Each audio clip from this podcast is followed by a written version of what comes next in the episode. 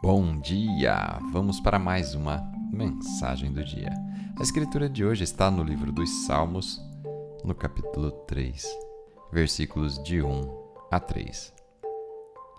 Senhor, muitos são os meus adversários.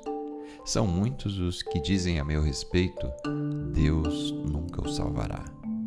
Mas tu, Senhor, és um escudo que me protege. És a minha glória e me fazes andar de cabeça erguida. O tema de hoje: use o poder do mas. Nas escrituras de hoje, Davi estava dizendo: Deus, meus inimigos estão se multiplicando. Ele não apenas tinha outros exércitos tentando impedi-lo, mas o seu próprio filho, Absalão, estava tentando tomar o reino dele. Davi poderia ter pensado: eu posso lidar com pessoas de fora tentando me derrubar, mas agora é meu próprio filho quem vem contra mim. Estou acabado. Esse poderia ter sido o fim de Davi.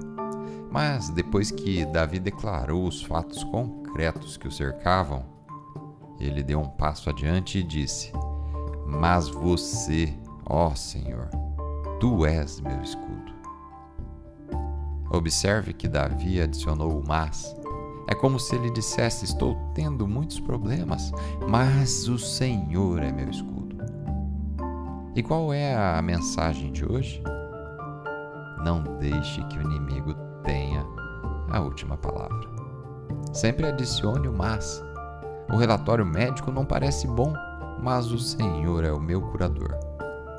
Um colega de trabalho me fez mal mas Deus está lutando nas minhas batalhas.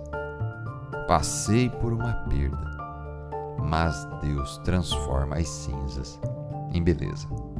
Então, toda vez que algo negativo de acontecer, responda com um mas.